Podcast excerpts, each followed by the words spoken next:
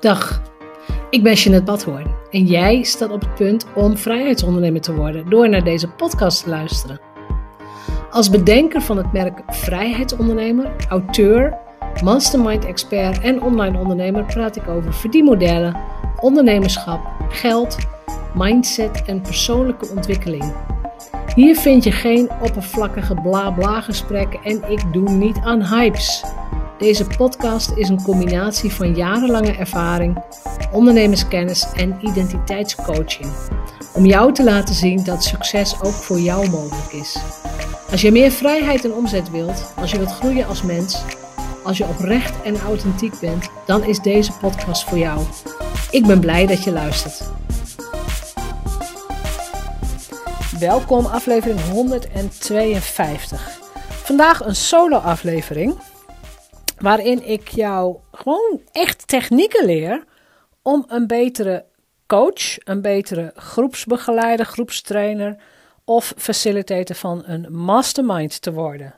Het is altijd goed om je te blijven verbeteren en het is altijd goed om, om eigenlijk ook je best practices te delen. Dus ik deel hele praktische dingen met je. Het zijn, het zijn echt zinnen en het zijn ook constructies die ook jij meteen in je business kunt gaan uh, inzetten. En ik wens je ook eigenlijk niet alleen heel veel plezier, maar pak ook pen en papier en schrijf mee. Dus succes en tot de volgende. Tof dat jij luistert naar deze podcast over geavanceerde coachingstechnieken. Waarbij ik me focus op online coaching. En dan ook nog weer op online groepscoaching. Waarbij één op één natuurlijk een rol zou kunnen spelen. Als het gaat over coaching, vind ik, en ik heb een paar dingen uit de theorie gehaald en ik heb denk ik 70% uit mijn eigen ervaring gehaald. En inmiddels doe ik dit vak 10, 12 jaar. Dus ik heb genoeg voorbeelden. Maar als het gaat over coaching, vind, vind ik eigenlijk drie dingen van meteen van belang. En dat vind ik um, ja, provocatie. Durf jij tegen een zeer been aan te schoppen? Durf jij mensen te provoceren? Durf jij mensen uit hun hol te lokken, om het zo te zeggen? Dat is de eerste. Tweede is intuïtie. En ik denk dat die te weinig wordt ingezet. Soms voel je namelijk dat er iets is met een, met een coachie of met een klant of een deelnemer of hoe je het ook noemt. Je voelt dat er iets is, maar op rationeel niveau geven ze dat niet aan. Dus het, het wordt eigenlijk het, ja, weggestopt misschien voor jou als coach. Maar als je voelt dat er iets is, hoe moeilijk is het dan om te zeggen... Van ja, wat is er nou met je? Weet je, ik, ik voel dat er iets is, kan er de vinger niet op leggen, maar wat is het? Dus op het moment dat jij iets uit je intuïtie hoort, of je krijgt een signaaltje van je intuïtie van er is iets, probeer dat gevoel te onderzoeken. Je kunt niet zomaar naar een, een coachie zeggen van nou, ik voel dat er iets is. Dan zal die coachie zeggen nee hoor, er is helemaal niks. Op het moment dat die intuïtie opspeelt, eh, bouw vertrouwen op.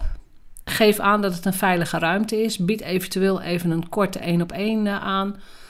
Maar probeer te achterhalen waarom iets nog niet loopt. Waarom, waarom een coachie niet doet wat hij eigenlijk zou moeten doen. Want dat gebeurt natuurlijk het vaakst. Hè? Het verschil tussen weten en doen is een hele grote. En daartussen zit vaak Daartussen zitten vaak de belemmerende overtuigingen. Dus het eerste was provocatie. Hè? Durf jij um, ja, durf je provocerend te zijn? Tweede, intuïtie. Het derde is de kunst van het doorvragen. En doorvragen kun je alleen als je uitzonderlijk goed leert luisteren. Als coach zou je eigenlijk weinig aan het woord moeten zijn. Dat wil zeggen, tuurlijk leg je dingen uit, hè, want ik ben vaak ik zit vaak in de rol van mentor slash coach. Dus ik leer dingen aan mensen, aan mijn deelnemers. En ik coach. Dus het luisteren gaat ook vaak over de vraag onder de vraag. En dan kom ik eigenlijk meteen bij het stuk waar je op zou moeten letten. En dat is. Ik pak even mijn aantekening bij. Luister naar de dingen die mensen weglaten. Luister naar dingen die mensen niet zeggen. En dat is tegelijkertijd ook een van de moeilijkste dingen, want je moet dan vertrouwen op, op, jou, op jouw vermogen om tussen de regels door te gaan luisteren. En dat ga je ontwikkelen. Je wordt daar steeds beter in naarmate jouw zelfvertrouwen en je ervaring groeit. En dat heeft natuurlijk ook een directe koppeling met je eigen waarde. Ben jij diep van binnen ervan overtuigd dat je een goede coach bent? Dat je mensen verder helpt, dat je mensen over bruggetjes helpt. Dus krijg je die berichten ook terug. Maar jouw eigen waarde en daarmee ook je zelfvertrouwen kunnen alleen maar groeien als je dit heel veel doet. Dus op het moment dat jij je eerste groep begeleidt of je hebt je eerste coach, coachie, je eerste klant, je doet naar vermogen wat je op dat moment het beste kunt. Als je tien, tien jaar later terugkijkt, dan denk je: Oh, dat had ik zo aan moeten pakken. Heb ik ook allemaal gehad. Ik heb ook klanten gehad waar ik niks mee kon, hè, acht, acht, negen jaar geleden. En als ik daar nu naar kijk, dan denk ik van, oh, dat had ik zo moeten doen. Ik had, ik had dit moeten vragen of ik had hierop moeten inspelen. Het zij zo, weet je. Je doet op dat moment dat wat je het beste kunt. Maar laten we inzoomen op weglatingen. Stel dat iemand zegt van, nou ja, je zegt het wel, maar dit werkt niet voor mij. Dat is eentje die, die we misschien allemaal wel, wel eens horen en misschien zelfs ook wel eens denken. Als coach is het belangrijk dat je dan gaat doorvragen naar specificaties. Nou, een van mijn lievelingsvragen is: ehm, wat heb je al geprobeerd? Want waarom zei ik, uh, ik had bijvoorbeeld een voorbeeld van ehm, mensen uit mijn groep. En dat gebeurt vaker. Die, die denken dan, ik doe één webinar. En dat ene webinar, dat is ook mijn lancering. En uit die ene uit dat ene webinar, wat dan de lancering is, en misschien twee, drie opvolgmailtjes, daar moeten klanten uitkomen. Nou ja, voor mij, dat is geen lancering. Dat is het begin van een lancering. Dat is een beetje oefenen met de tools die je nu hebt, hè, die je krijgt. Een, een lancering bestaat uit sowieso de hele pre-launch, het warm maken van mensen, het interesseren van mensen. Dan komt de lancering zelf, waarbij je heel veel waarde geeft. Dat kan een challenge, challenge zijn, dat kan een online trainingje zijn, een mini-cursus dan heb je vaak pas een webinar. Dus een webinar is vaak pas een derde of een vierde stap in, ons, in een lancering. En dan komt nog de hele follow-up. Dus vraag 1 is: wat heb je al geprobeerd? Vraag zoveel mogelijk specificaties. Ehm, met wie heb je gesproken? Wat heb je precies gedaan? Hoeveel heb je precies gedaan? Waar heb je dingen gepost? Wanneer? Hè? Welke tijdstippen? Welke dagen? Welke frequentie? Uh, hoe heb je deze lancering aangepakt? Eh, in welk opzicht zou je je eigen lancering. Ik, ik pak lancering even als voorbeeld, omdat we daar allemaal mee te maken hebben. Maar in welk opzicht kun jij je lancering verbeteren? Wat precies heeft wel gewerkt? waar, kreeg je. Stel dat je 100 inschrijvingen kreeg. Dat is tof. Weet je, 100 inschrijvingen zonder Facebook ads. Dat is fantastisch. Dus wat precies heeft er tot toegeleid dat je die inschrijving kreeg? Dat is het stuk wat goed ging. Dat kun je gaan multiplyen. Hè? Dat kun je gaan verbeteren en vermenigvuldigen. Uh, hoe weet je dat iets wel of niet werkt? Dus echt ingaan op hele specifieke dingen. Omdat de klant, de coachie, de deelnemer dan moet nadenken over elk klein stapje. En een zin als: ja, dit werkt niet voor mij, horen we ook allemaal kun je dan op dat moment volledig onderuit schoffelen. Hoe bedoel je dat werkt niet voor mij? Wat heb je precies gedaan? Welke acties heb je in je lijst staan? Nou, als je ziet dat er maar drie of vier acties in staan, dan zeg je ook van, nou ja, weet je, zorg dat er eerst 30 of 40 acties in die lijst gaan staan. Dus het zoeken naar specificaties is een stap 1, vind ik in elk geval, in, um, in het coachen. Omdat jij dan een beeld krijgt van wat jouw klant doet, maar ook hoe jouw klant, jouw coachie, interpreteert wat het resultaat van die acties zou moeten zijn. Het leven hangt aan elkaar van de interpretaties. En als de interpretatie is van ja, ik geef één webinar en daar word ik miljonair mee, dan kan ik iemand vrij snel uit de droom helpen. Ik, ik ken niemand die met één webinar miljonair is geworden. Ik ken nu diverse vrouwelijke ondernemers die miljonair zijn, of in elk geval een miljoen omzet draaien of meer. En ik kan je garanderen dat die honderden webinars hebben gedaan of honderden podcasts hebben opgenomen. Dat, dat massive action zit daar gewoon in. En dat is iets, voor mij in elk geval, dat is iets wat ik mijn klanten ook gewoon moet leren. Dat is een stukje specif specifiek worden. Om mensen mee te krijgen, om ze echt in de actie te krijgen, om mensen dingen te laten implementeren, moet je heel vaak terug naar taal die veel vager is. Hè? De kunst om vaag te zijn. En dat heet uit, in, uh, uit de NLP, dat heet Milton-taal. Milton-taalpatronen. Dus ik ben een enorme NLP-fan. Als je nog nooit over NLP hebt nagedacht, dat is een van de beste investeringen die je als ondernemer kunt doen. Maar dat is, dat is even een zijspoor. Maar als je vage taal gaat gebruiken, dan neem je mensen mee in een soort gedachtepatroon zonder dat jij het invult. Dus iemand kan dat zelf invullen. Dus dat is een zin als, en die gaat nu ook voor jezelf op. Terwijl je nu naar mij luistert, denk je misschien: ik wil ook een betere coach worden. Of terwijl je nu op je stoel zit, of wandelt, of op de bank zit, of aan het eten bent, denk je misschien: goh, hoe kan ik mijn klanten beter helpen? Of goh, ik zou ook graag dit soort patronen willen leren. En dat is, weet je, dat, tweede stuk is natuurlijk een aanname van mij. Maar als je die zin gaat gebruiken bij jouw klanten, dan zou je inderdaad kunnen zeggen: ja, terwijl je nu naar mij luistert over lanceringen, ja, ik kan me voorstellen dat je ook een 100, 100k lancering zou willen. Ja, ik, heb nog nooit iemand in mijn groepen gehad die zei van nee, ik hoef geen 100k lancering hoor, 100.000. Nee, nee, nee, dat hoef ik niet. 2000 is genoeg. Nee, dat heeft nog nooit iemand gezegd. Want mensen willen uiteindelijk dat resultaat heel graag.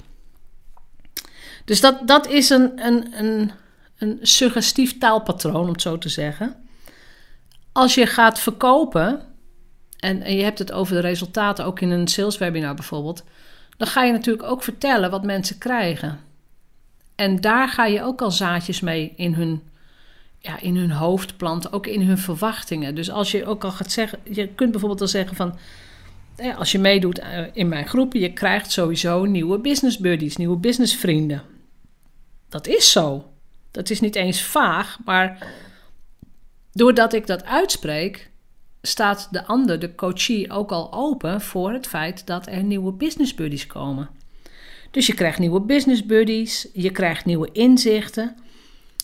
En als je echt daadwerkelijk een transformatie doormaakt in een van mijn programma's, dan kun je nooit meer terug naar je oude ik. Dat is een suggestief taalpatroon waarvan ik ook weet dat het waar is, omdat ik de resultaten zie. Als je hier straks vragen over hebt, of als je de podcast luistert en je hebt vragen, stuur gewoon een berichtje. Dit is echt heel erg krachtig. Een andere vage taalconstructie die veel gebruikt wordt, als je erop gaat letten, jongens, als je erop gaat letten, zie je hem vaag. Maar dat is een constructie als: ehm, als je op de meeste ondernemers lijkt, komma, dan komt vaak de puntje, puntje, puntje. Dus wil je dit ook leren, of als je op de meeste ondernemers lijkt, worstel je ook met je lanceringen, maar wil je ook naar de 100k lancering? Of worstel je met, met de tijd in je bedrijf en wil je ook tijd vrij spelen? Soms hoor je zinnen als: ja, als je op mij lijkt, dan. Het hangt er vanaf hoe, hoezeer ze een uh, identificatie met jou voelen. Zelf kies ik liever voor de zin van ja, als je op de meeste ondernemers lijkt, of als je op de meeste ondernemers lijkt waar ik mee werk, dan. En dan komt er een resultaat waarvan ik weet dat een klant dat wil. En dit is ook in, in salesgesprekken heel erg handig.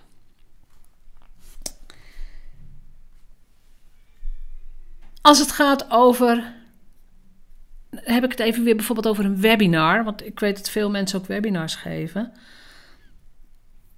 Dan is een zin als: elke minuut die jij langer luistert, leer je meer van mij.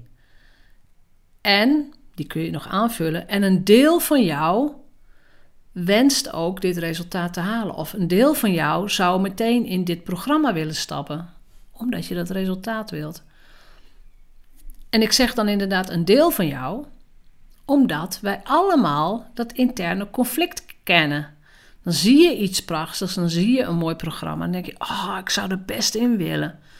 En dan komt gelijk ons, nou ja, ons zuinige stemmetje, of dan komt gelijk ons, ons Nederlandse stemmetje. Ja, maar wat kost dat wel niet? En heb ik de tijd wel? En heb ik het geld wel? En vertrouw ik jou wel? En vertrouw ik mij wel?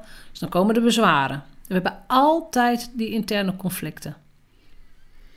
Dus hoe meer jij als expert daar ook op in kunt spelen, hoe meer vertrouwen jij kweekt. Want ik heb die conflicten, conflicten net zo hard als dat jullie dat hebben. En wat een heel krachtig, een beetje ook een vaag taalpatroon is, maar wat, wat heel erg fijn werkt, is een zin afsluiten met het woordje toch of niet waar. En dat kan bijvoorbeeld een zin zijn, ja, weet je, we hebben toch, de meeste van ons, of allemaal is misschien te, gegeneraliseerd, maar de meeste van ons zijn een business begonnen of zijn ondernemer geworden omdat we meer vrijheid willen. Niet waar? ja, er zijn maar heel weinig mensen die dat tegen gaan spreken. Toch? Toch is ook zo'n woordje. Dus op het moment dat je dat kunt inbrengen, dan, dan ben je veel meer bezig met ehm, hoe zorg je dat je mensen zover krijgt dat ze ook gewoon echt gaan doen wat jij wilt dat ze doen. En dat kun je ook in je coaching gebruiken. Als iemand vast zit, dus gewoon niet vooruit komt, dan zeg ik gewoon letterlijk. Ja, jij bent in dit programma gestapt voor jezelf. Jij wilt het resultaat. Toen je, toen je begon met dit programma heb je tegen mij gezegd dat je, nou weet ik veel, 70.000 omzet wou. Want daar maak ik notities van. Eh, toch? Eh, niet waar? Ja, dat is zo, zegt, zegt, zegt de coachie dan. Ja, dat is zo. Oké, even terug naar het begin. Toen je begon, was je ervan overtuigd. Je bent in het programma gestapt met vertrouwen. Je bent nu stappen aan doen. Het wordt nu moeilijk. Is dat zo? Ja, het is zo. Op dat moment kun je zeggen: terug naar het begin. Jij wilt dit doel halen. Jij bent 100% verantwoordelijk voor jouw resultaten. Wij zijn er om te faciliteren. Wat kunnen we nu doen om jou dat ene stapje te laten zetten? En dat is dus steeds weer terug naar. Het, het is, ja, soms zeggen mensen dat is manipulatie. Ik vind als je dat vanuit een goede intentie doet, hè, vanuit ik wil dat mijn klanten succesvol zijn. Sterker nog, ik zeg heel vaak van ik wil dat jullie miljonair worden. En ik weet wel, succes is meer dan alleen geld, maar ik zeg het op deze manier. Ehm, dan voelen ze ook dat ik het beste met ze voor heb. hoe je dan kunt afsluiten, of hoe je dan in elk geval de coachie aan de slag kunt krijgen. Dus stel dat je zegt: Oké, wij zijn er om jou de volgende stap te laten zetten. Wat zou jouw volgende stap zijn? Dan kan iemand zeggen: Oké, mijn volgende stap is dat ik een podcast begin. Fantastisch antwoord. Dan kun je als coach zeggen: van Oké, je gaat een podcast beginnen. Wanneer heb je de eerste aflevering opgenomen? Over twee weken of over vier weken? Jij mag kiezen. Dat heet de double bind in NLP-taal.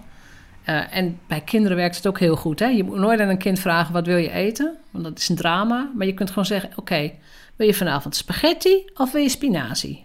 That's it. Meer opties zijn er niet. Maar dat kun je bij je coaches ook fantastisch doen. Even zien. Dus we hebben het gehad over de weglatingen. We zijn specifiek geworden. We hebben het gehad over de vaagtaal. De kunst om vaag te zijn. Om mensen gewoon mee te nemen in, ja, in hun eigen resultaten. Dan wil ik daarna nog even ingaan op. Ja, ik noem dat de mastermind verstoorders. De groepsverstoorders. De, de, ja, de personen die ervoor zorgen dat de energie in jouw groep niet stroomt. En op het moment dat jij groepen begeleidt, is dat direct ook jouw verantwoordelijkheid. En ik heb, het, ik, ik heb een mastermind boek geschreven. In 10 stappen een magische mastermind. In dat boek heb ik 10 mastermind verstoorders opgezomd. En dat zijn allemaal uh, generalisaties, weet ik. Maar het zijn ook allemaal profielen die ik ben tegengekomen in de loop van de tijd. En het eerste profiel is de bedweter. Dat is de persoon die altijd iets wil toevoegen of die altijd denkt dat hij het al wel weet. Bij een bedweter moet je even onderzoeken hoe het, en dat is natuurlijk best, dat zeg ik heel makkelijk, maar hoe zit het met de eigenwaarde van de bedweter? Wil die iemand overschreeuwen? Wil die zichzelf overschreeuwen? Durft hij zich niet kwetsbaar op te stellen? Is die coachbaar, ja of nee? Dus ga niet het gesprek aan op, ehm, nou ja, je denkt dat je alles weet, maar je weet het niet. Maar meer op, hoe kunnen wij ervoor zorgen dat jij je prettig in deze groep voelt en dat er ook ruimte is voor alle andere deelnemers? is, is er iets wat je tegenhoudt om andere mensen ruimte te geven? En dat kan een heel confronterend gesprek zijn. Um, tijdbewaking is hier ook echt van super groot belang. Als iedereen vijf minuten krijgt om, um, weet ik veel, een voorstel uh, uit te werken of een hot seat te krijgen, dan krijgt iedereen vijf minuten. Dan, dat is het eerste profiel, de bedweter. Tweede is de afdwaler. Iemand die zich verliest in zijn of haar eigen verhaal. Dus ik, ik werk bijvoorbeeld met hot seats, hot seat methode. Dan heb je vijf of zes minuten per persoon om een vraag in het bedrijf die week aan te pakken. En de afdwaler is in staat om van die zes minuten gewoon drie minuten te praten en dan eigenlijk nog steeds de vraag niet te hebben gesteld. Dus als mastermind facilitator, als persoon die de groep begeleidt, moet je eigenlijk na één minuut al vragen, of, of eigenlijk interrumperen en zeggen: Wat is je vraag? Kom tot de kern. En um, dit is voor sommige mensen heel moeilijk, omdat ze specifiek moeten gaan worden, omdat ze echt moeten gaan zeggen waar het om gaat. Dus als je iemand in je groep hebt die te veel, te lang praat, te veel uitweidt, ook daar zit angst onder. Er zit vaak een angst om te kiezen, een angst om, ja, een angst om niet gehoord te worden of niet gezien te worden. Dus ook hierin moet je ingrijpen. Afdwalen draagt niks bij aan het resultaat van de groep. Dus ga weer terug naar het oorspronkelijke onderwerp. Het derde profiel is de advocaat van de duivel. Ja, zo heb ik die maar genoemd. Die gaat altijd in op de risico's, de dilemma's. Ja, maar als ik dit doe, wat kan er dan misgaan? Of ja, als ik dat doe, wat kan er dan misgaan? Ja, het zij zo. Weet je, ondernemen is experimenteren.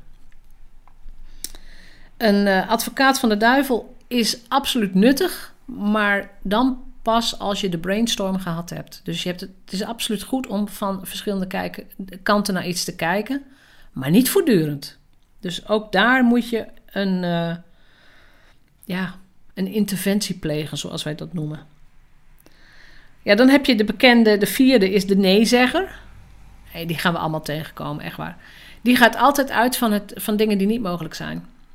Nee, dit kan niet. Of nee, dit heb ik al geprobeerd. Nee, dat, nee, dat past niet in mijn branche. Nee dat, nee, vinden mijn klanten niet leuk.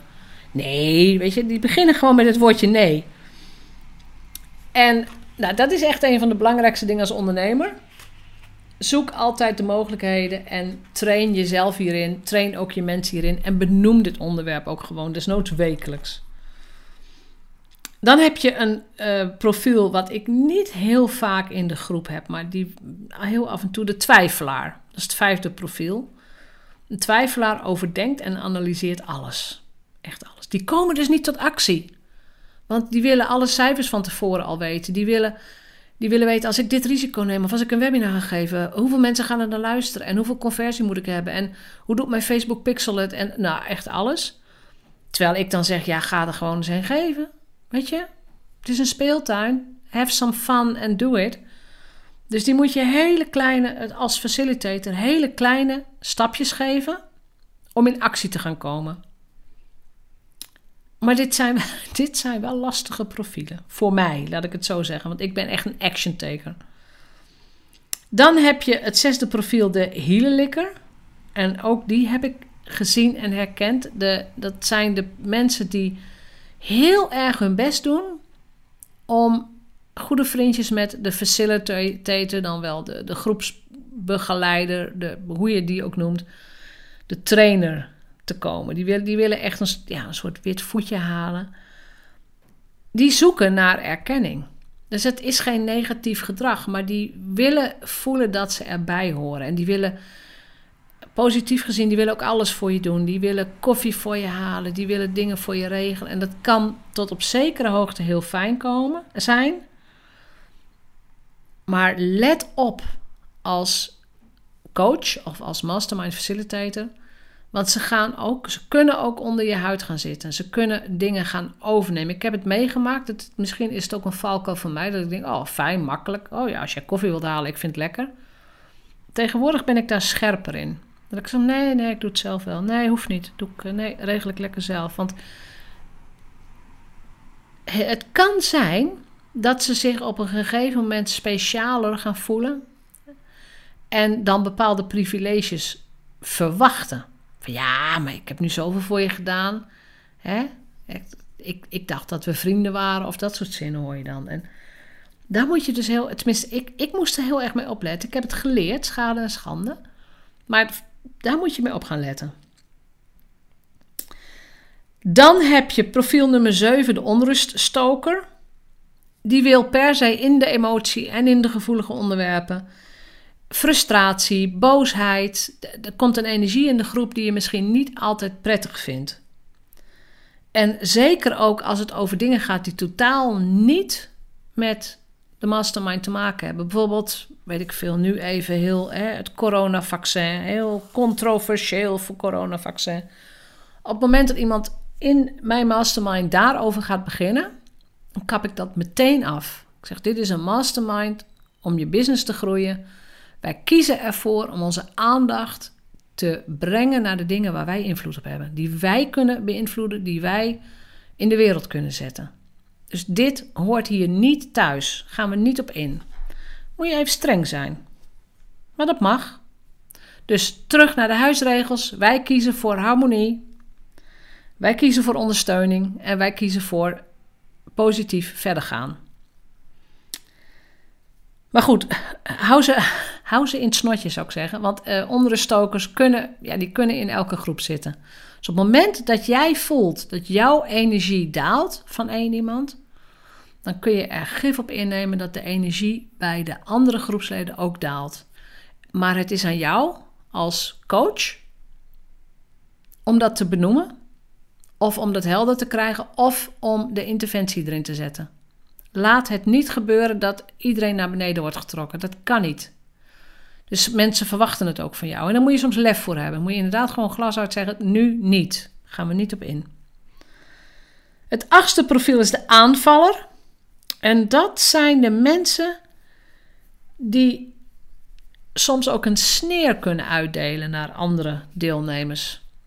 Van ja, bij jou gaat het allemaal zo makkelijk. Maar ja, ja, ja, ja, maar jij kent ook al iedereen. Of ja, je hebt het al gedaan. Dus ook dat is geen gewenst gedrag. Iedereen is op zijn eigen pad. Voor de een is een tekst schrijven heel gemakkelijk. Voor de ander is dat heel moeilijk. Voor de een is het heel makkelijk om een webinar te geven. En voor een ander is dat een hele grote berg. Dus het is nooit op zijn plaats om andere mensen af te katten. Of als je het ziet als mastermind facilitator of als groepsbegeleider. Hier mag je nooit genoegen meenemen. Dus als je dit ziet gebeuren, benoem dit gedrag. Ga terug naar het ondersteunende, ga terug naar het positieve. En stel ook de vraag aan degene die dat zegt: wat maakt dat je dat op deze manier zegt? Van hoe zou jij je zo, hoe zou jij je tekst of je woorden zo gebruiken dat wij ons ondersteund voelen door jou? Hè? En zo kunnen we jou ook ondersteunen. Dus noem daar ook gewoon echt weer de positieve dingen in. En persoonlijke aanvallen zijn sowieso nooit toegestaan. Als iemand echt een persoonlijke aanval zou doen, dat heb ik gelukkig nog nooit meegemaakt hoor. Maar als, iemand, als er echt persoonlijke aanvallen zouden zijn, of zelfs pestgedrag, dan is dat onmiddellijk een reden om iemand uit de groep te zetten. Dat kan niet. Het is een veilige plek. Uh, wij hebben dingen voor elkaar over. We zijn er voor elkaar. Het negende profiel. Ik heb dat profiel de grapjas genoemd. Um, en een grapjas lijkt gezellig en ongevaarlijk, maar dat zijn de mensen die overal grapjes van maken, die alles een beetje ha weglachen. Het is een, echt een volledige verstoring voor de mastermind. Want als iemand steeds grapjes gaat maken of dingen gaat weglachen, dan groeit de groep niet. Er groeit niet een basis van veiligheid en zelfvertrouwen. Dus als facilitator maak je dus duidelijk: er is een tijd voor grapjes. En er is een tijd voor serieus werk. En er is een tijd voor diepe gesprekken. En die gaan niet samen. Ook hier, een beetje lef hebben, maar ook hier moet je dat gaan benoemen. En de tiende verstoorder, en dat is iets heel anders hoor, maar dat, dat, ik heb dat de digitale verstoorders genoemd. Dus de telefoon gaat, mensen krijgen appjes binnen. Dus op het moment dat je bijvoorbeeld een Zoom-call hebt met jouw coaches, en stel je bent met z'n, met z'n 14e, 15e of zelfs meer, zorg dat de bliepjes uit zijn. Zorg dat ze hun Facebook of WhatsApp, dat soort dingen uit hebben. Nogmaals, je kunt mensen niet dwingen, maar je kunt het stel steeds benoemen, zodat ze met hun volle focus erbij zijn. Ehm, in mijn geval, ja, mijn deelnemers vullen elke week een accountability verslag in. Dat is het document wat ik open heb. Maar verder heb ik ook niks open als er coaching calls zijn. Als je merkt dat inderdaad een groep verstoord wordt, door welk profiel dan ook, ja, weet je, het is eh, lef hebben, maar dan is het wel aan jou om iemand uit de groep te zetten. En dat is nooit leuk. Dus heb je vragen, heb je opmerkingen, stuur mij een berichtje. Heb je deze podcast geluisterd? Wil je meer weten over het werken met mij? Ga naar de website jeanettebadhoorn.nl. Daar vind je alles over mijn signature program, zoals dat heet, de roadmap waarin ik heel erg sterk op accountability en implementatie stuur. En waarin niet alleen ik er voor je ben, maar de hele groep er voor je is. Dus heel veel plezier en laat me weten wat je ervan vindt. Bedankt voor het luisteren naar de Vrijheidsondernemers Show. Geef de show een review op iTunes. Als vrijheidsondernemer werk je waar, wanneer en met wie jij wilt. Dat gun ik jou ook. Ik weet dat het kan. En bij de juiste keuzes is vrijheid ook voor jou mogelijk. Op jouw vrijheid. Oh ja, laat een review achter op iTunes. Abonneer je op deze podcast. En laat mij weten wat je ervan vindt.